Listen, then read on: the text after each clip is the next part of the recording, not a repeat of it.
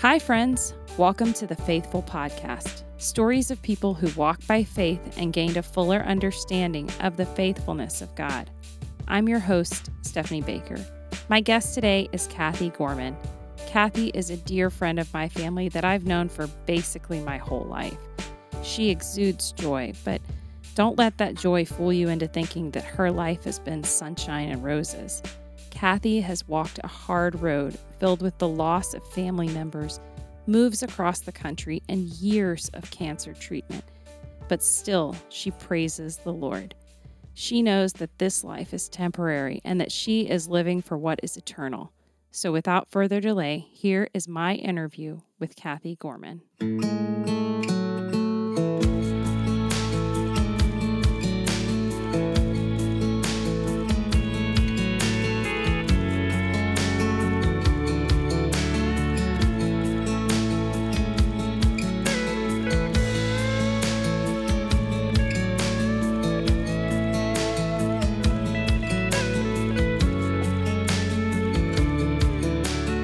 Thanks so much for joining me today, Kathy.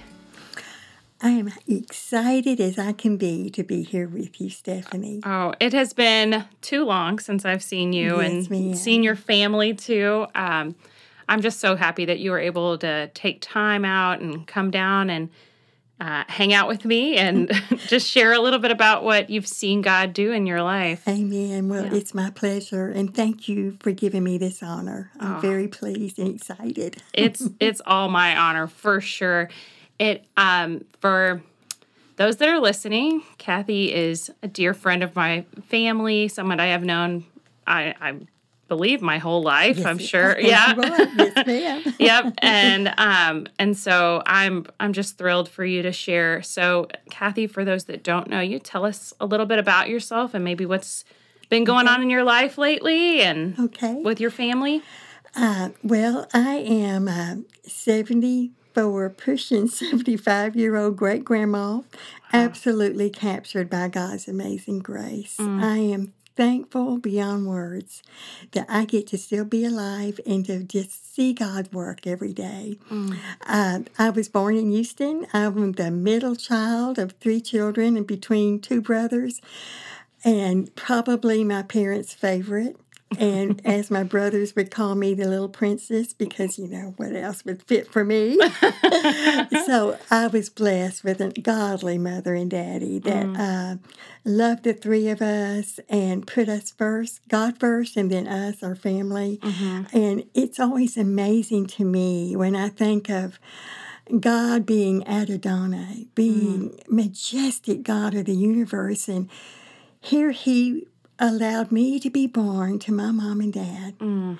And in the city of Houston, free, a free nation. Mm-hmm. You know, what if I'd been born back in the sixteen hundreds all my life? Yeah. It would have been so awful. But I would, I just feel like that God just, true. I know he orchestrated our family. Mm-hmm. And the blessings I have from my childhood were just, are just absolutely phenomenal. Mm-hmm. My parents were active in the church, so we were very active, yeah, maybe willingly and maybe not. I remember there were a time or two my brothers and I would ask mom and dad, uh, "Do we get a vacation from church?" You know, because it was back in those days. Now this was uh, in the the late forties. Mm-hmm. Um, families, you know, church really was their life. We mm-hmm. were there from Sunday morning, Sunday night, Wednesday night, and yeah. when back in those days we had revivals mm-hmm. that would go on for maybe two weeks, maybe three, and you know we were there every night. Yeah,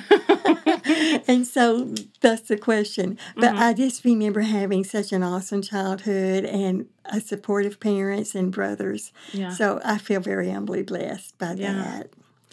Well, you talk about being raised in the church. Tell me a little bit about how you came to know Jesus. That is a two-part journey. Okay.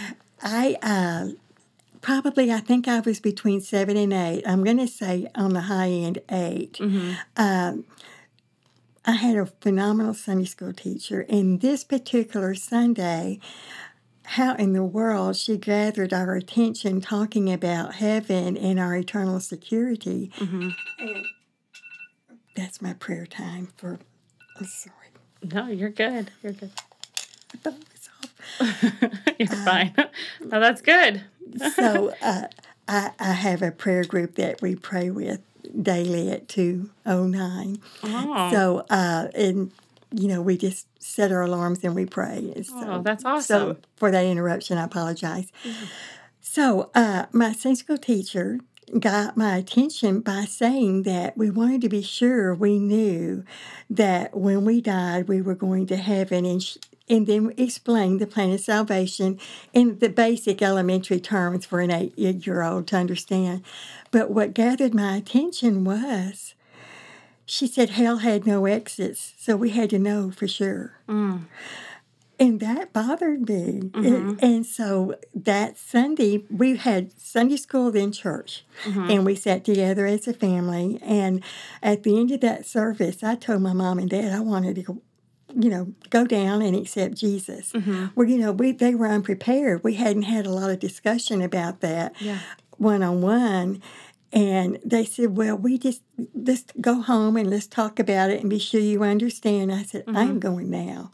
Mm. And in those days, my parents sat midway to the back, you know, mm-hmm. and it was a long church aisle. And next thing they knew, I had turned myself around and I was running down the church aisle. Wow.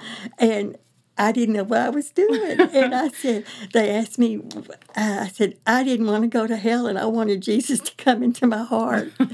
And so that perpetrated a visit from our pastor two days later. So mm. on Tuesday, he came to explain to me the uh, the seriousness of the decision I was making to see if I really understood. Yeah. Basically, I believe in hindsight, I understood sin.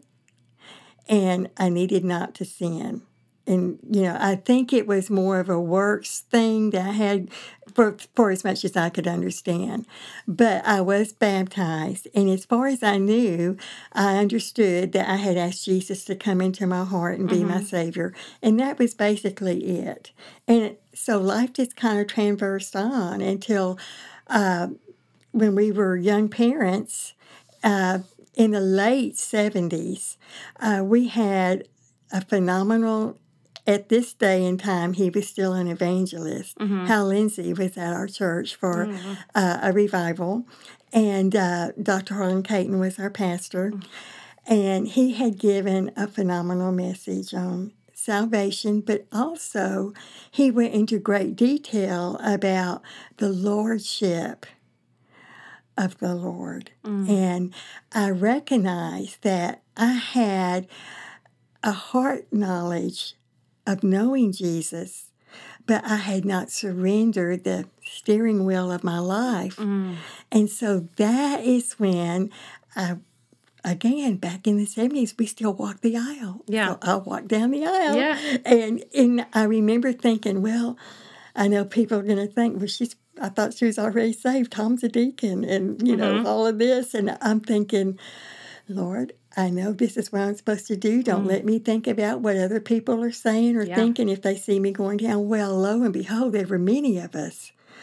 You know, by the time I opened my eyes, the whole road was filled up. So wow. that particular message convicted many of us. But mm-hmm. that was a distinctive turning point in my life that I recognized that, you know, not only was it heartfelt, but it was a yielding in my mm. surrender to him. Mm. So that was in my late twenties. Wow. a long awesome. time. And so you mentioned um, your husband, Tom. Yes, so yes. tell me about how you guys met. Oh, that's a beautiful story. Mm. I had gone to community college uh, after uh, high school. And after two years, I really begged my parents, because I was still living at home. I was just mm-hmm. spoiled, and I yeah. lived at home, and that was kind of the norm for that day. Mm-hmm. And I asked them, can I please not go back to school? I just wanted to go to work. Can yeah. I just see what it's like to go to work? And if yeah. I didn't like it, I'd go back to school. Mm-hmm. And so my dad was, uh, he was in administration at Shell Oil Company at the refinery in Pasadena, and he said, well, it's really not what I want for you, but, you know, we're going to give you this opportunity. And he mm-hmm. said, I'm going to uh, see about giving you this opportunity, and but if you get it, then it's you're on your own. You're going to have to prove yourself. Mm. So uh, my dad made a couple of calls, and of course, you know, it was it was kind of easy to get walk in and get a job. Yeah. But the catch was, I started at the very bottom, mm-hmm. and uh, that meant I was a mail girl, okay. and in the mail room. Now, Shell occupied seven floors of this uh, office building in mm-hmm. town, and so I had the top three floors. And I had a mail cart. We would sort the mail, and the mail for my floors would go in my buggy, and it would just push my buggy and go deliver my mail. Mm-hmm. It was a wonderful way to meet people. And I had met Tom uh, in the hall. You know, we'd uh, exchange pleasantries, but, you know, it, I was really focused on being a good mail girl because I wanted to go to the next step. Yeah. So one particular day, uh, I had delivered my mail on his floor to the admins and came out, and my mail buggy was gone. And I panicked, and I oh. thought, oh, my gosh, you know, what happened to my mail cart?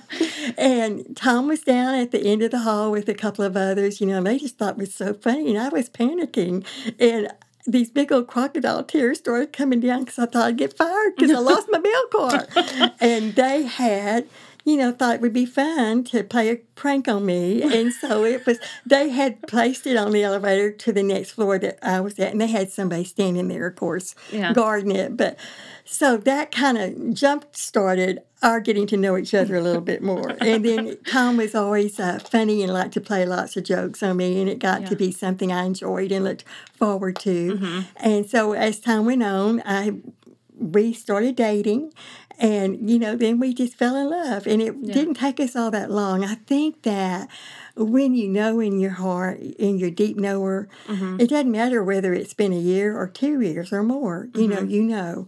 And so uh, he asked me to marry him, and my dad and mother were precious. My dad said till the day he died that if he had looked the world over, he couldn't have found a better man for his daughter. Mm. And mind you, I was a very spoiled daddy's girl. And for him to say that was quite an honor. But um, the main thing Tom and I had to work out is he came from a devout Catholic family. Mm. And I was a devout Baptist. And so my dad and mother guided us and said, you know, it would be very wise for us to be joined together in agreement. And they weren't going to insist that we become Baptists together, but that would we entertain visiting other denominations and finding one we could be mm-hmm. grounded together in. We didn't need to have one this and one that. Yeah. And so Tom so graciously consented to that, and we visited very many different churches in mm-hmm. Houston. And there was always a question with one or, you know, whichever one. And and uh, I enjoyed the Catholic Church, but I didn't understand. I couldn't always get the dots straight, you know. Oh, and crossing would, yourself. Yeah, yeah, I couldn't always get that straight. And back still at that time, the part of the uh, service, I guess it's a message that the priest, uh, mm-hmm. some of it was still done in a foreign language. Oh, in Latin? Yes. Okay. And I couldn't understand that. Yeah. And then once or twice, I kind of slipped off the kneel. You have to pull these benches out. And I My knee would slip off, and Tom would catch me, and I said, I'm sorry, but I'm trying. And I think he had so much compassion that I was willing. I bet you were pretty entertaining to watch. I think I was. There was. I, I, I've been told that. So I, uh, so I think Tom, in his wisdom, recognized that she loves me enough to try this, but, you know, we need to figure this out. Yeah. So, um, We uh, we had progressed enough along to where we went for premarital counseling, and he fell in love. He had already been visiting uh, the church, my home church, mm-hmm. with us prior to us trying to see if we could find it, if we wanted to start off green in another denomination. And mm-hmm. during our marital counseling, he really fell in love with our pastor that married us. Mm-hmm. And he started asking questions there. And so then uh, Brother Wheaton laid out the plan of salvation, which we had already to mm-hmm. Tom. But uh, he did, and Tom received it. And mm-hmm. he said, you know, before we go any further, I think that this is where we need to be. Kathy, you're grounded. Mm-hmm. And where I'm lacking, I feel God will give you the wisdom to guide and direct me and your family to support me. Mm. Little did we know, once he came a Baptist, he made a much better Baptist than I ever dreamed about being. He was sold out yeah. completely. And the beautiful thing, Stephanie, is uh, later on in life, Tom was able to share the plan of salvation to his mother. Mm. And we saw her come to know the Lord. Wow. So when the Lord promoted her, mm. we knew that Tom would see her again. Mm. Now, his father was... had died before I had come into the picture, mm-hmm. about a year earlier. Mm-hmm. So I never met his father. Yeah. And so, you know, we hope that he knows the Lord, yeah. but Tom never had that assurance of knowing right. that. Mm-hmm. So, you know, that we met. Mm-hmm. Okay, so I chase rabbits. I don't mean No, to. You're good, you're good, and you're good. So, and so we met at Shell and... And, and you no yeah so so tell me about uh, those early years of marriage, or okay. you know you so you decided to you know we, he decided we, to come to your church, yes, and y'all got married. And... Yes, we did. And uh, after we married, uh, we bought a townhouse in Southwest Houston, uh, A-Leaf to be exact. Mm-hmm. It was the name of the little town. And it was very young and growing at that time, and so we plugged into our little Uh, uh, church, Baptist church, which was in our community, mm-hmm. and uh, served the Lord there. And that's all we knew to do was to serve the Lord. That was my whole life. Mm-hmm. And and Tom readily picked up on that and agreed to that. So we started teaching youth, and we were youth. we, yeah. we weren't that old. And so, but there was a need for that. And so we grew there, and then the Lord moved us, uh, rebuilt our home in, in out north. Mm-hmm. And so we started going to Spring Baptist, and we plugged in there. Mm-hmm. Uh, the Lord blessed us with three beautiful children, and we just, mm-hmm. you know, we just were plugged in. Life was going along good. Yeah. And uh, in two thousand, and, uh, let's see, it was nineteen eighty-four, I think. Mm-hmm. Uh, Tom's job was in Houston with Occidental, and um, he was always in I T and the natural oil and gas mm-hmm. business. And um, they were closing the office, but they invited forty-five people from that office to transfer to California. Mm-hmm. And so, you know, when we got married, it's interesting that in those days, you didn't really write your new your your, nap, your uh, the words you wanted in your wedding. You didn't mm-hmm. typically do that. Right. But I was convicted in my heart, and I don't know if because I just love the story of Ruth. Yeah, and I love that book, and I love Esther, two of my most favorite books. Mm-hmm. But the passage of Ruth one sixteen, you know, where you lodge, I will lodge. Uh, where you go, I will go. Your people will be my people. Mm-hmm. That was so special to me. And I asked uh, uh, Brother Wheaton if he would incorporate that into our wedding. Mm-hmm. He said, well, I don't typically do that, but if it means that much to you, I'll be happy to. Yeah. And so he did. So, you know, that was in there. So, but for all these years, you know, sixty-nine to eighty-four, you know, things, we were just happy in Houston and mm-hmm. serving the Lord. And then we came with the opportunity to move to California. Well, we like to eat and we like to have a roof over our heads, so we took the move. Well, yeah. Then I found out that I was a shy person. Mm. I was safe in Houston all my life. I had friends that, by default, whether they wanted to like me or not, we went to church together or we went to school together. And, you know, it wasn't a real big effort to try to make friends. And so when we moved to California, it was like, these people don't like me. But well, there's you know, a pretty big, big difference in the, the culture. Oh my gosh, did we California. jump from the skillet to the frying pan? But you know, Lord, the Lord was in every step of it, and He saved His house for us. And the church, uh, we like to say, I like to tease and say that Tom interviewed the pastor. It was just hard to find a good Southern Baptist church. Mm-hmm. And we uh, we moved to uh, outside of Los Angeles to an area called Westlake Village, and okay. it was an upgrowing, coming community, very good. And this church that we went to was just, you know, just miles from the house, and we loved it. And once we they got to know us, having the three children, I got to have friends through the children. Okay. So that was good. And then mm-hmm. I was able to get braver and made more friends. So the Lord brought me out of the shell that I didn't even know I was in. Yeah. So the good, and you know, we have a motto uh, verse in our family, Genesis fifty twenty, what the enemy meant for harm, God's going to use for yep. good. And so the good that came out of this is I had a car with the car tag, Texas car tag in it that said T X Lady. Well, we knew that meant Texas lady. Well, those people thought I was a tax lady, and I thought, well, I don't know if I'm going to tell them I'm not. I, was, I was making friends. But, you know, as, I didn't let that go on. I had to yeah. admit that, you know, I said, you know, it's a yellow car, yellow rose, and, you know, it's Texas That's lady. That's pretty cute. And so, uh, but we just saw God moving in our lives there. Mm-hmm. So that was the beginning of what would later be sixteen moves. Yeah, I remember and you guys moving yes, so moved, many different yes. times. And, you know, people said, well, y'all in the military. And we just kept saying, no, we just like to eat. And we just like to have a roof over our head. And so uh, that we just we just go where we feel God tells us to go. Mm-hmm. So that that was coming to my mind. Thank you, God, that you impressed on my heart Ruth one sixteen, and I didn't really mean that you were going to take me to take me all over. But, you know, thank you that you have and given me these life experiences. Mm-hmm. So that's good. Mm-hmm. That's awesome. So um, you, uh, you know, years into your marriage, uh-huh. um, Tom got sick. Yes. So tell me, tell me a little bit about that. Okay.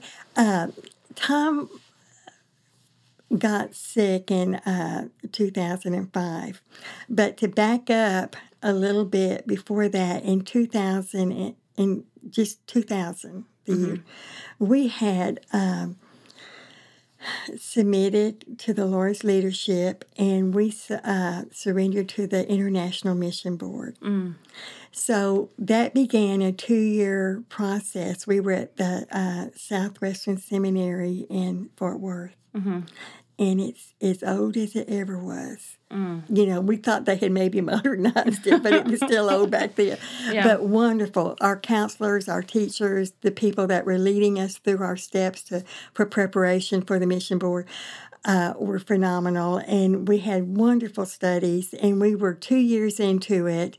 And it was time to liquidate and and sell.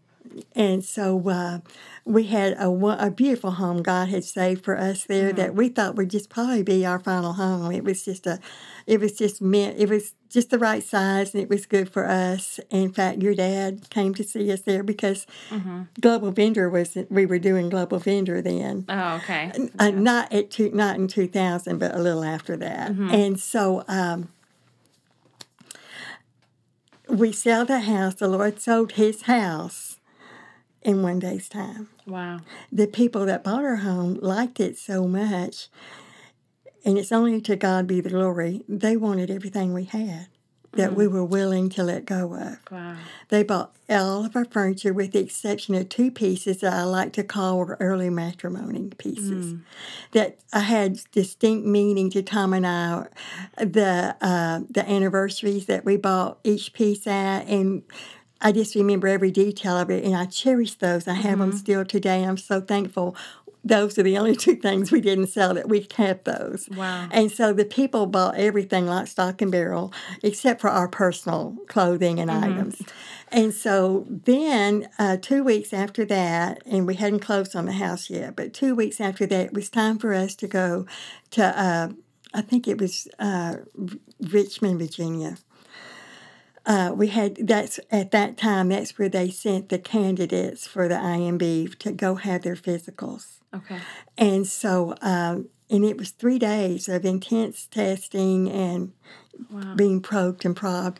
And so we returned home from that, and we were continuing, you know, to. It was probably the easiest move we ever had because we had very little to move. Mm-hmm. And so we were getting things in order, and we got the results back, and we they told me that my cancer had returned. Mm. And I had been in remission for six and a half years. Wow. And my cancer started uh, t- from today, it was uh, twenty-five years ago when I started. Wow. And so then it went into remission. And so I was just in a very dark place, Stephanie. I was, uh, I'm going to tell you, I was mad. Yeah. I was disappointed. I felt guilty that maybe I'm the one, and well, I was the cause of us not being able to go forward mm. with the foreign mission. And um, also during this time, Tom had sold his businesses, and so we were not employed, mm. so we didn't have insurance. And here I am sick, and I'm in hospital in Parkland in Dallas, mm. and uh I'm kind of scared and worried about, well, you know, this is costing a lot of money, and I didn't really want to be sick, and I yeah. want to be on the foreign field. Yeah. And all this stuff you shared with me, I don't have. Mm. And so I mm-hmm. was mad, and I was really having a pity party and quite enjoying it. Mm. I mean, I think I even put up balloons and baked a cake. Who knows? But it was not, it was a hard time. Yeah. Well, uh, when Tom gets me out of the hospital, he brought me home to a wonderful little apartment and two bean bags. So we had something to sit on. And he had purchased a bedroom suit, you know, mm-hmm. a bed and a couple of nightstands for us. Yeah. So he did all of that while I was in the hospital. So when he brought Kathy home, she would have something. Mm. And God just continued to build that. But during that dark time, I knew, even though it was lip service at that time, I knew I had to find my praise somewhere mm. because uh, if I had always taught that to the youth that I taught and my family, you have to praise the Lord at all times, whether it's good or bad. You know, when things are going good, it's so easy to raise those hands up and say, yeah. yay, God. It, but when the growth and the challenging steps come or when things don't go our way. Mm-hmm. And so Tom reminded me of that, and, and I didn't like him reminding me of that. Right. And then I thought, well, you know, I am my own worst enemy. Mm-hmm. None of this is his fault. He's doing nothing but loving me unconditionally. Mm-hmm. And he reminded me that how much God loves us. Yeah. And so, you know, there was a better reason for it. And what was our anchor verse? Mm-hmm. You know, God has something good to come out of this. We just need to hold on. Right. And, you know, I always would say I'd reach up and touch the hem of his garment like mm. the, the lady that was uh, consumed with the issue of blood. She yeah. touched the hem of his garment, and God knew. Jesus knew the power left, and he turned around. And she was afraid to admit it, and then she did. And that's kind of where I was. I I wanted to, but I was afraid to admit you were right. Yeah. And so God showed me, Stephanie. Mm. God said, my dear child, I know your heart, but what I want is your obedience. Yeah. Your obedience. You said yes to me. That's what I needed. Mm. Your yes. Because missions was always my heart. Yeah. Uh, I grew up in a church where we had Sunbeams, and then I went graduated to G As, and then I graduated to Y W As. Mm-hmm. You know, missions. Missions. Right. Mother was always involved with missions, and all of our work and all the different places we lived, uh, you know, came around mission work. Yeah. And so then the Lord reminded me, he said, your responsibility is to pray and to support those that are on the mission field. In G As, we used to call out the names of the missionaries in different places when mm-hmm. it was their birthday, right. and we'd pray for them. Mm-hmm. And so I said, well, that is easy. I can do that. At that time, you know, we had Leanna and Allie yeah. on the way to Africa. Mm-hmm. I had two other couples that we had had in our youth group at Spring. Right. One was in Indonesia, and another one was in another part of Africa, not Mozambique. Mm-hmm. And then we had uh, a couple of other uh, that were doing, one of them was Mercy Ship, and I think Leanna was on that as well. Mm-hmm. But we had youth that right. had touched our lives. And so l- the Lord made it clear to me that they were his hands and feet, and I was their prayer support. And he could trust me with that because, actually, I don't think I told you, but twenty-five years ago, God led me into intercessory ministry, mm. and that is a deep calling, and it's it's not for the faint-hearted. Mm. Anyway, I, I'm chasing rabbits. So I'm telling you all of this to say that um, in two thousand three, by the time we were at this with my diagnosis, and then I recovered and we moved back to Houston mm-hmm. in two thousand five. And so in May of two thousand five, the Lord opened up a beautiful home in back in Auburn Lakes, not far from where we raised our children, mm-hmm. and uh, moved in the first day of May. The very last day of May, Tom went to see a specialist, uh, ear, nose, and throat. Mm-hmm. Uh, he had a fever blister that just would not. He had had it for about a week and a half. It wasn't getting better. So his doctor said, you know, I've, I've given him meds to treat this. Let's just, I want to just do a biopsy on it. Let's yeah. just biopsy it. Just be in and out. Won't take forty minutes. So mm-hmm. we scheduled it over there at Red Oak. And the beautiful thing is uh, your dad, uh, Nancy, Geneva, and Keith were there. Mm-hmm. My co co-workers from Global Vendor were there because we all thought we'd just be there twenty, thirty minutes, well, forty-five yeah. minutes max. Mm-hmm. And so they were there in support of me. Mm-hmm. And I look back and I'd say, God orchestrated that because, mm-hmm. you know, the whole office to be there with me. Mm-hmm. And so we're there and the doctor said it'll be about forty-five minutes. Well, in ten minutes, they come out. The nurse comes out and gets me and says, the doctor needs to talk to you. So they take me back to this little sterile room, and the doctor comes in, and he says, Miss Gorman, he said, I, I want you to sit down. I want you to hear this. He said, I am ninety-nine point nine percent positive your son has, your husband, husband has um, accelerated Uh, basal cell carcinoma, oh. cancer of the neck and head. And I said, I don't think I understood anything you just said. And for, the light came on. John's in the waiting room. John was my medical person, mm-hmm. my friend, my boss that would explain things mm-hmm. to me that I didn't understand. And so uh, I asked if They, if I could please ask him to come back, I needed another set of ears. And so he graciously came back, and uh, he was able to help me process it. Mm-hmm. I think I was in initial shock, shock. Mm-hmm. state of disbelief. Mm-hmm. But Nancy Bull reminded me, she said, when, when you came out and told us all that, you said, we're just going to praise the Lord anyway. Mm. And she said it stuck with her that I said that. And I said, I don't remember saying that. That had to have been lip. But, you know, that was part of my training and my teaching, praise the Lord in all things. Mm-hmm. And so um, that started us on a short journey, a mm-hmm. very short journey. Uh, Tom was very, very ill. Um, we were thankful for every minute we had with him. We spent the whole... whole last month, he we had two months to fight. Wow. The doctors did not want to uh, to treat him. They said, you need to go home, get your affairs in order, and just enjoy your family. Mm-hmm. And Tom said, no. He said, I serve a risen Lord, and, you know, he's got me. And so, mm-hmm. Tom, we all believed for divine healing, mm-hmm. and he did receive it. We just didn't get it on this side of heaven, but we rejoice in knowing. So, uh by this time, all the children came in. Nicole and her family came in from Arkansas. Mm-hmm. Natalie moved back from Dallas. Tommy Tommy had just come home from uh, Iraq, mm-hmm. and so he was there. And so we all went to the appointment with Doctor Shimbai, M D Anderson, and we we were there in support of Tom to talk them into treating him. Mm-hmm. Because they had already said no.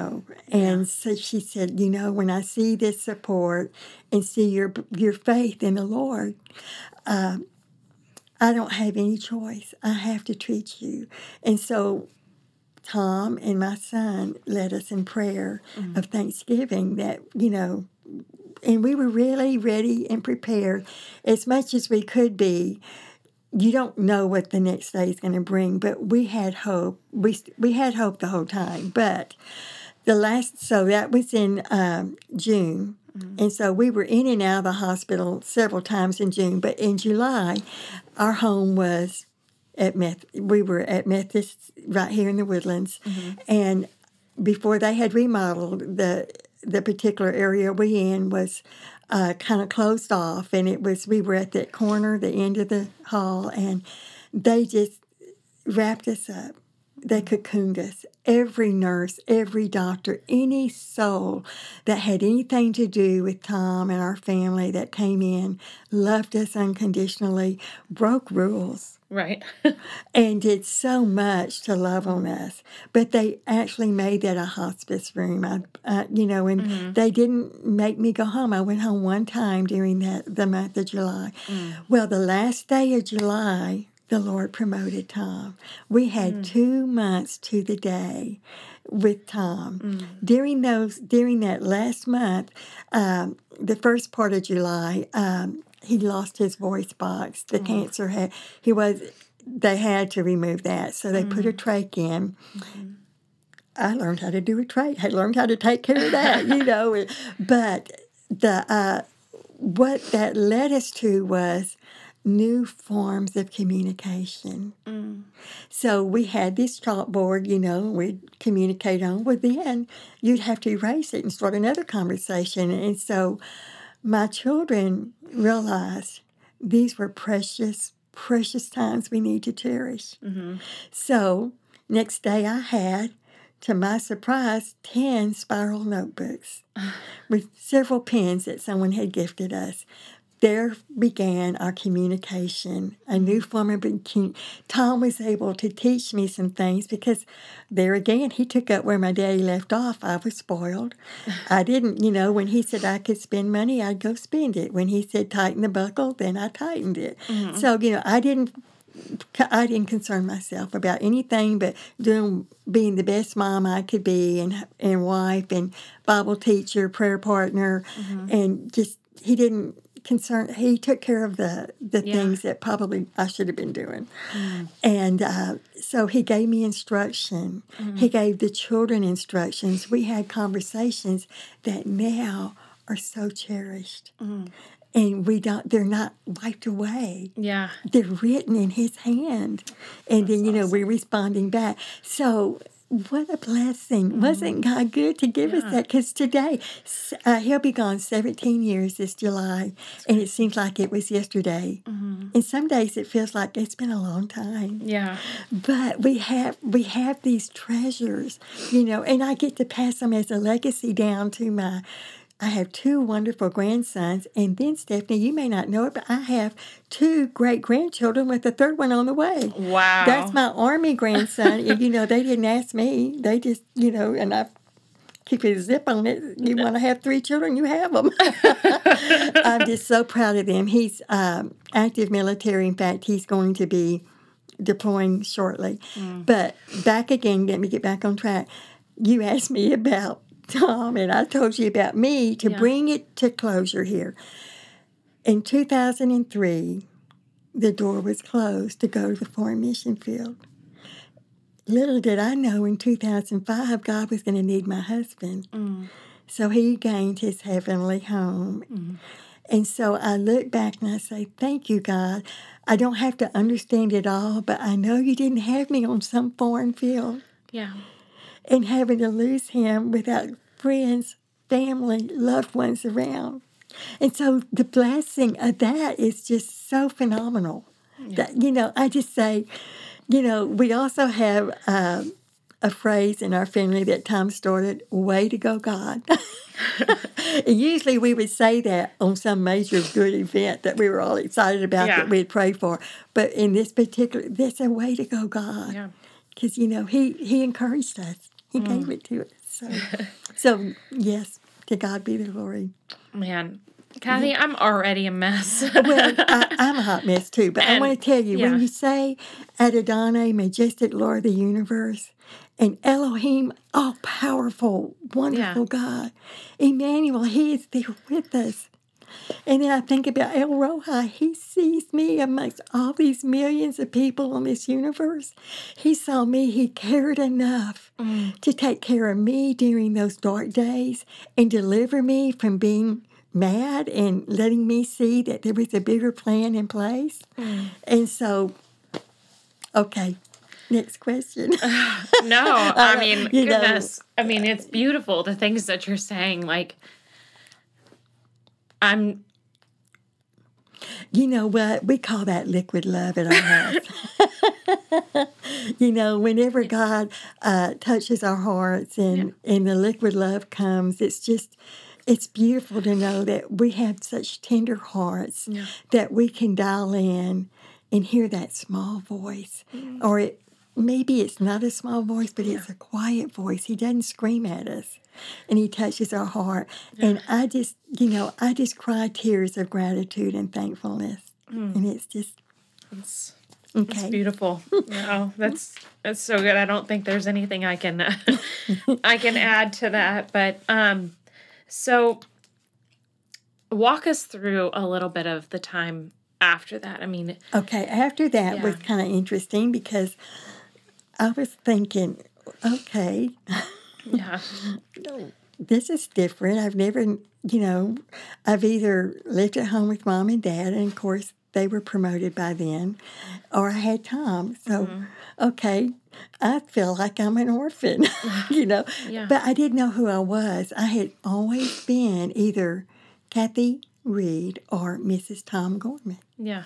And so I thought, what does that look like? And so I began to ask God to, to show me. But then I thought, oh, my gosh, I have bills to pay. Mm. How do I, you know, where do I go? And I pulled out all these stacks of, um, I mean, because I hadn't, you know, I hadn't paid any attention to my mail for two months. Mm. And Tom had given me instructions on some things, but then I realized I didn't know what I needed to know. Mm. So I make an appointment with my bank, and two ladies, the most gentle, God-sent ladies, tenderly walked me through every step mm. of getting the checks and balances in order with my checkbook and yeah. what bills, how to pay, and what to do, and walked me through processes that most people know to do, but I, I maybe I knew, but I couldn't, I couldn't function enough to yeah. process it because my my grief was deep, mm-hmm. and. Um, I never was angry at God. I just dove in to finding promises that applied to whatever my need was. Mm. Out of that time was birthed my ministry of Standing on the Promises. Stephanie, I grew up, you know, in the old-timey churches. We had hymnals. And I, we, one of my favorite songs was Standing on the Promises of Christ My King. Mm. Well, I began to cut out promises, mm-hmm. type them or write them out, and tape them in my shoes. Oh, that's... And so I, yeah. I do that to this day. Every shoe has a promise in it, mm. and I put them in new every day. This, if you want to know, what, what this is... one here is, uh, I can do all things through Christ who strengthens me. Mm. And this one here is Ephesians three, twenty and twenty-one, now to him who is able to do immeasurably more than we ask or imagine. Mm. You know, so I just, there's a whole nother story about that when I learned to go to work after I became a widow. Yeah. I'll share that another day. But that is the that's when this ministry, and it is a ministry, but my prayer ministry, my intercessory ministry, I couldn't lag on that. I had to mm-hmm. get back into that. So that time of grief drove me deeper into God. You know, I could have gone back the other way, which I am embarrassed and sad to say I kind of went negative the yeah. other way when I found out that, you know, we couldn't go on the mission field because of my health. Mm-hmm. But then I went through a period of kind of feeling guilty because I have I was surviving. I was fighting in a cancer fight, but yeah. I was still here, and Tom only had two months. Yeah. But, you know, God, that was again in God's hand.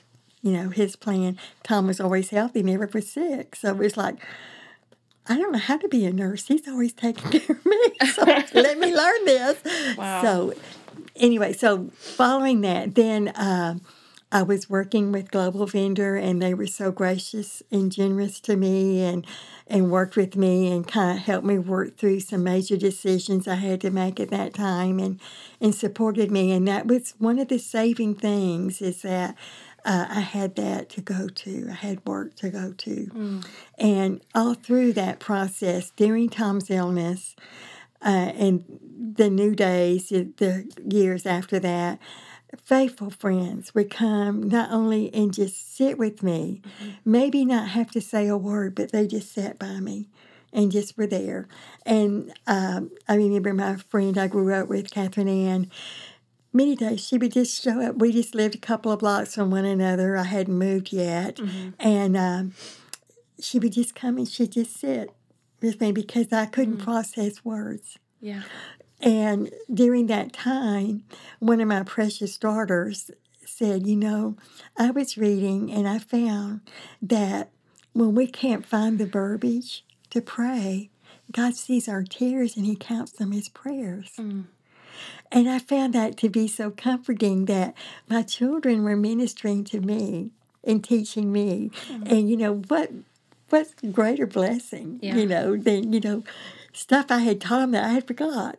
Yeah. So it was very beautiful. So that was a, it was a little bit of a, a, a challenge, but God got me through those dark days and held me tight. held me tight, gave me grace and mercy, uh, opened doors that you would not believe. I mean, I had to move out of the house we had just moved into the first of May. So in August, I moved and moved into a, a small apartment. And then uh, I thought, well, this, I'm just throwing money out the door. But, you know, my finances on paper, I look really awful. Mm. But with God, and He opened the door for me to purchase the townhouse I told you about earlier mm-hmm. off of Mel, Tice Mel yeah. Road. Mm. And that was a miracle I never expected. Mm-hmm. You know, in fact, I wasn't going to go for it. But I had a, a godly Christian real estate lady that was also a recent widow. Mm-hmm. That was a real surprise blessing that God allowed us to become friends, and not only friends, but prayer buddies. And we had so wow, much in common. Amazing. And she's one that would not be a typical person I would maybe think would be a really tight friend with. Yeah. And it was just amazing to see how God broke down those barriers. Hmm. And I don't know where I am on your questions. I no, think, I'm not sure what. You're good. I think you're I doing just, good. You know, one thing kind of, my life kind of just rolls into one thing, you know, from from one experience to another or one trauma to the next. Well, yeah, I mean, in some ways, for sure. Mm-hmm. And, um, I mean, you you have...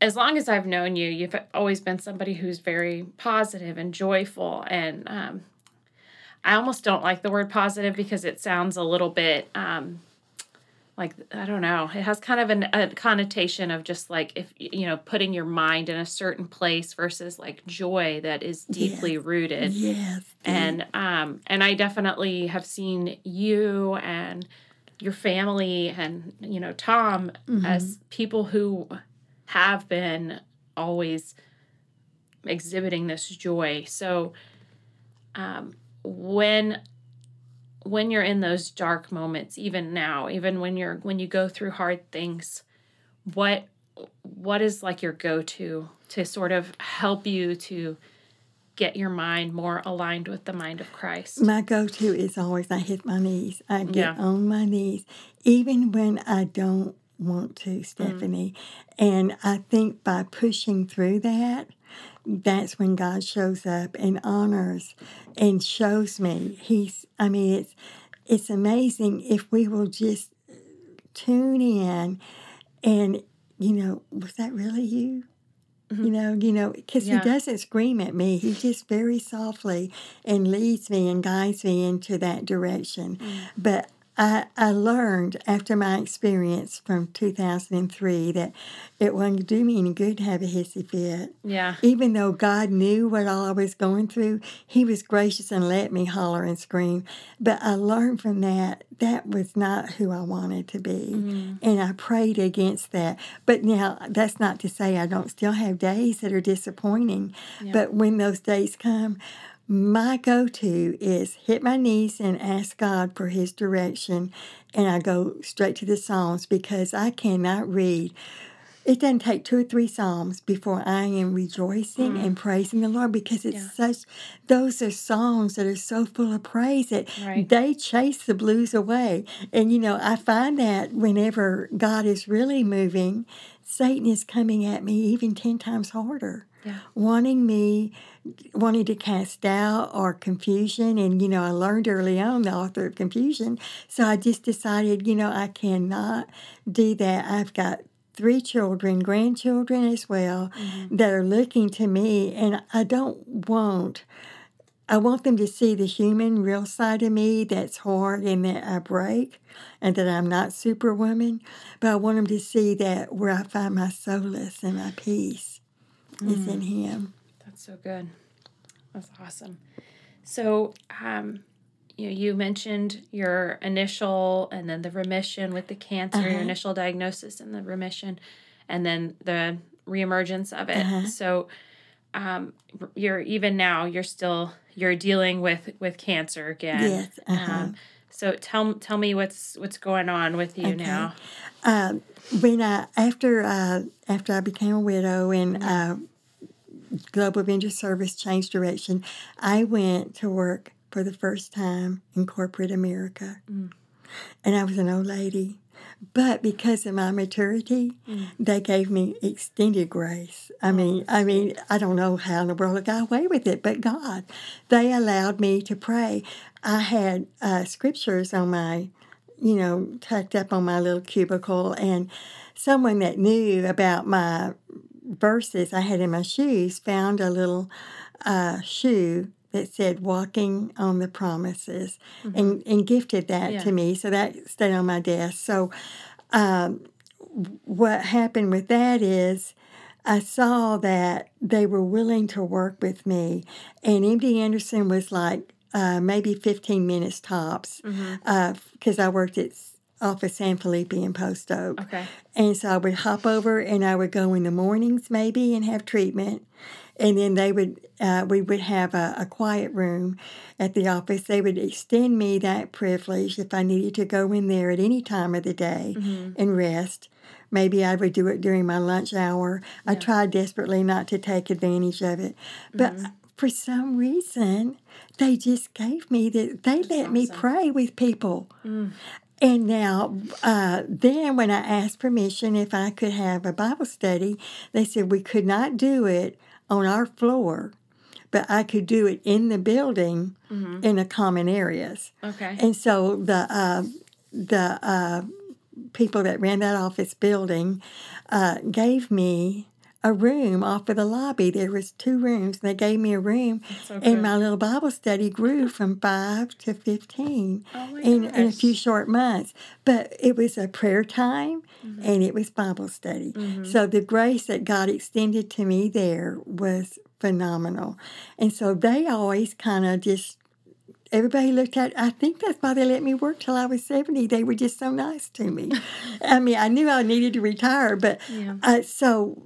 What I'm saying is that they allowed me to just magnify the Lord. Mm. And, you know, this this was just, I just retired uh, four years ago. So wow. just that short a time ago, whenever they really discouraged anything like that, mm-hmm. I got away with it.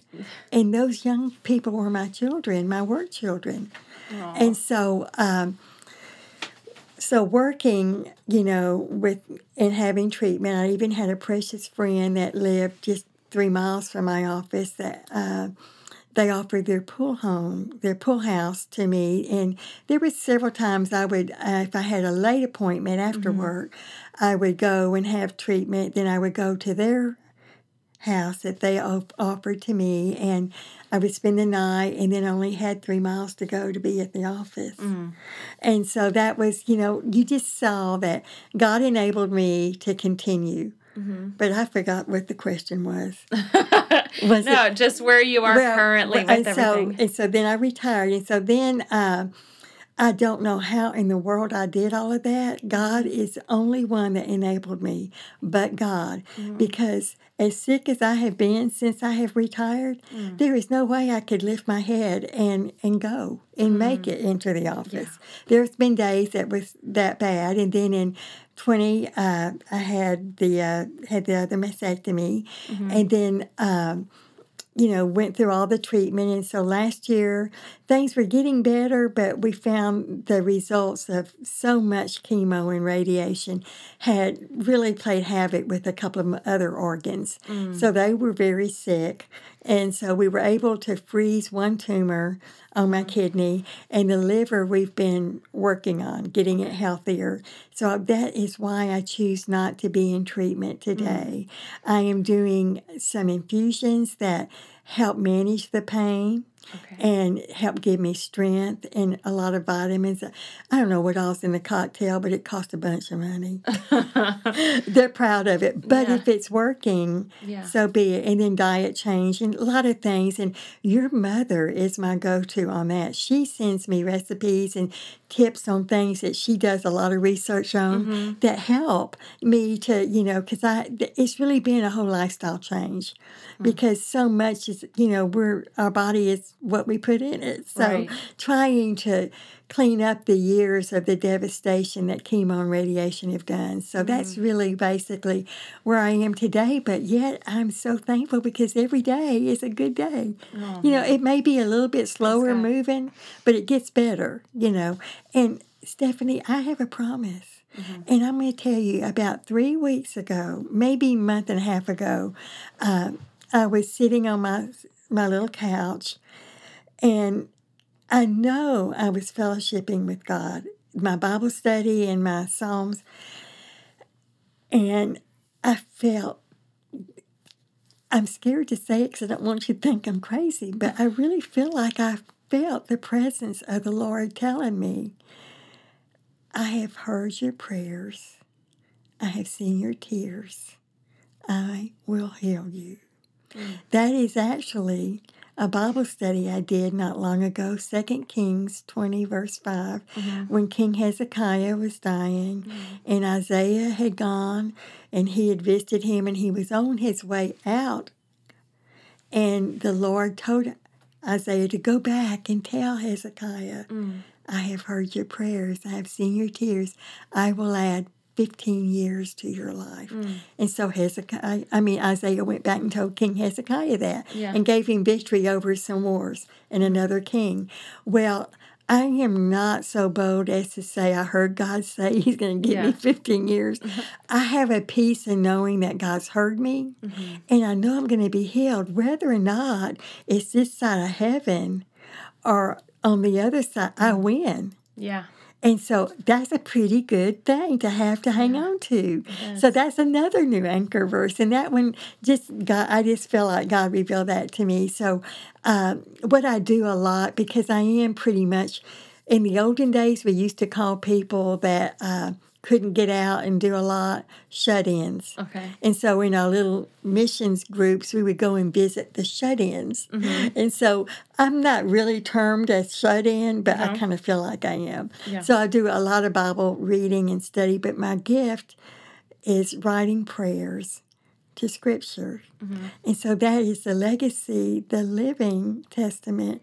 I want my children, my grandchildren and my great-grandchildren and future generations to have yeah. is to see the heart of this grandma that thought it was so important to pray, that it, she would sacrifice whatever, and she would gladly welcome being limited in what she could or could not do mm. if it meant she could stay in God's Word and write. Just write scripture prayer. Just take the scripture and make it into a prayer. Well, that's beautiful. So that's my that's yeah. that's kind of where I am. Mm. That's that's really good.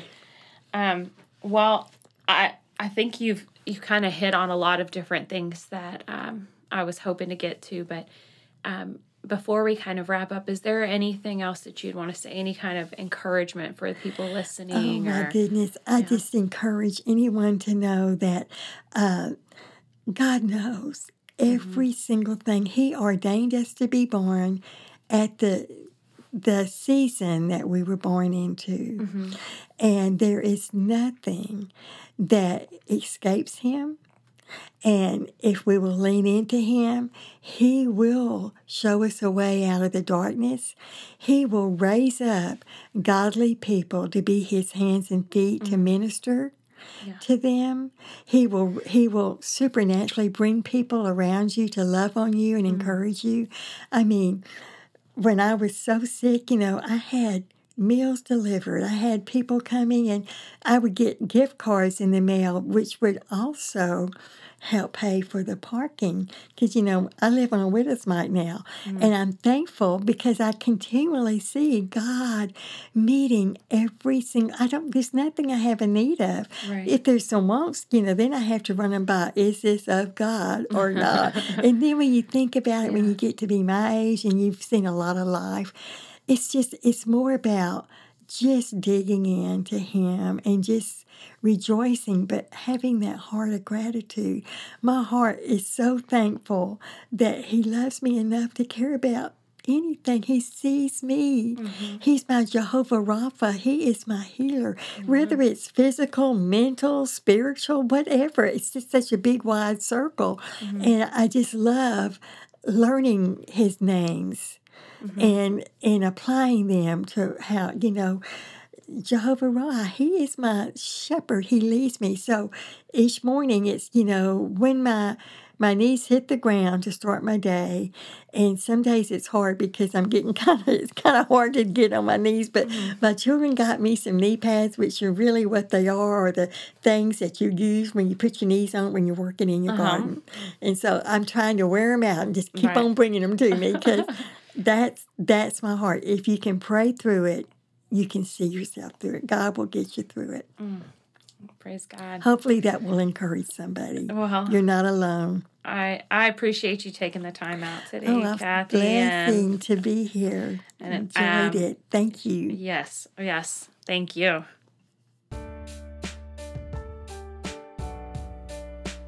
Kathy's story brought tears to my eyes.